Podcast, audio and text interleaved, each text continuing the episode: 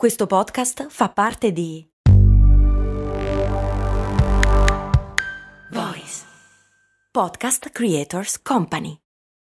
Look, Bumble knows you're exhausted by dating. All the must not take yourself too seriously and 6'1" since that matters. And what do I even say other than hey? Well, that's why they're introducing an all-new Bumble.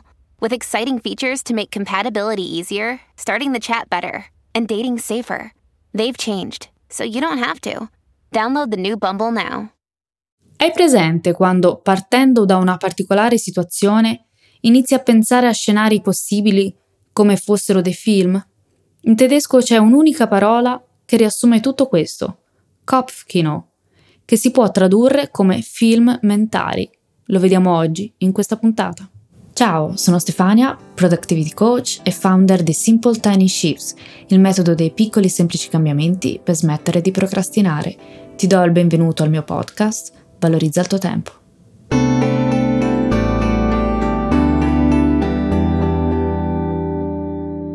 Kopfkino racchiude due parole. Kopf, che significa testa, mente, e kino, che significa cinema, vedere un film, e letteralmente potremmo tradurlo come il cinema nella testa. In italiano potremmo tradurlo appunto come film mentale. Chi non si è fatto dei film mentali? Talvolta ci capita di creare anche delle vere e proprie sceneggiature. Facciamo qualche esempio. Hai mandato un messaggio a una tua amica, a un tuo amico. Passa qualche ora e ancora non hai ricevuto risposta. Dalla spunta blu sai che lo ha letto. Perché non risponde? Sicuramente si è arrabbiato, si è arrabbiata. Forse per quella cosa che hai detto, forse per come l'hai detta, forse non hai usato l'emoticon giusta. Starà in questo momento chiamando l'amica in comune e sparlando di te? Sai cosa c'è? Tanto non ti stava neanche tanto simpatica, anzi, alla fine, meno male che è finita l'amicizia.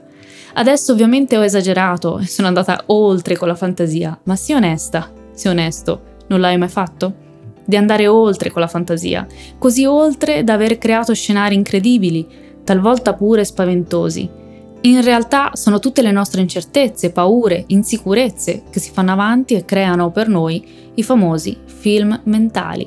Forse ti è capitato al lavoro, con i tuoi responsabili, i tuoi colleghi, i tuoi clienti o i tuoi fornitori, oppure con la persona che hai appena conosciuto e di cui ti sei innamorata o innamorato. Vediamo un altro film mentale.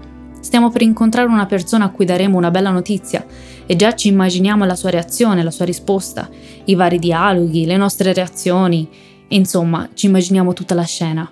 Ci immedesimiamo così tanto in questi film che quando gli eventi non si svolgono esattamente secondo la nostra sceneggiatura rimaniamo sorpresi, delusi e, ammettiamolo, talvolta arrabbiati.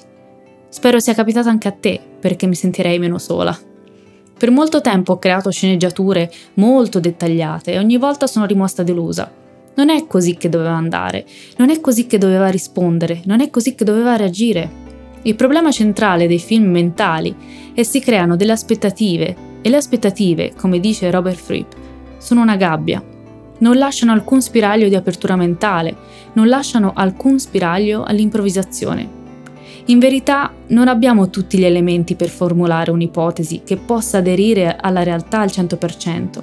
Non abbiamo la sfera di cristallo. Talvolta questo fantasticare può anche creare dei pregiudizi ed avere ripercussioni nella realtà. Ci facciamo già un'idea di cosa ci diranno dall'altra parte e questo già ci fa partire prevenuti e modifica il nostro umore. Ti capita mai di andare a parlare con una persona di una cosa delicata? E poiché nel tuo film mentale questa persona si arrabbierà, oppure non ti darà la risposta che vorresti, perché tu sai, l'hai già visto nel tuo film mentale, arrivi già con un tono arrabbiato, magari aggressivo. In questo modo è una profezia che si autoavvera. Il tuo tono aggressivo è già imposta il tono della conversazione e da lì il tuo film diventa realtà. Ci hai mai pensato? Se spesso ti fai i film mentali, ciò che ti suggerisco è di applicare un punto di forza caratteriale che forse potresti non avere, ma sul quale potresti lavorare, il pensiero critico e l'apertura mentale. Qui è importante recuperare il concetto di stile esplicativo di cui ti ho parlato in altre puntate, più precisamente la puntata numero 9, l'abitudine del pensiero. Lo stile esplicativo può renderti impotente oppure darti forza. Nel momento in cui incontriamo una difficoltà o viviamo un momento difficile, ci diamo inevitabilmente e inconsciamente una spiegazione. Riprendendo l'esempio di prima, se la persona da cui aspettiamo una risposta ancora non ci risponde, invece di dire sempre così, non mi considera mai nessuno, proviamo a dire stavolta ci sta impiegando più di quanto avevo previsto rispondere. E rimaniamo aperti a ciò che verrà. Se ci pensi, nei nostri film mentali il nostro ego è l'indiscusso protagonista. Ad esempio, lo scenario se non mi ha risposto significa che c'è qualcosa che ha a che fare con me, non contempla che ci sono altre variabili, non possiamo sapere cosa sta succedendo nel mondo di quella persona in quel momento. Se proprio vogliamo farci un film mentale, che sia bello almeno, però anche qui facciamo attenzione a non alzare troppo le nostre aspettative.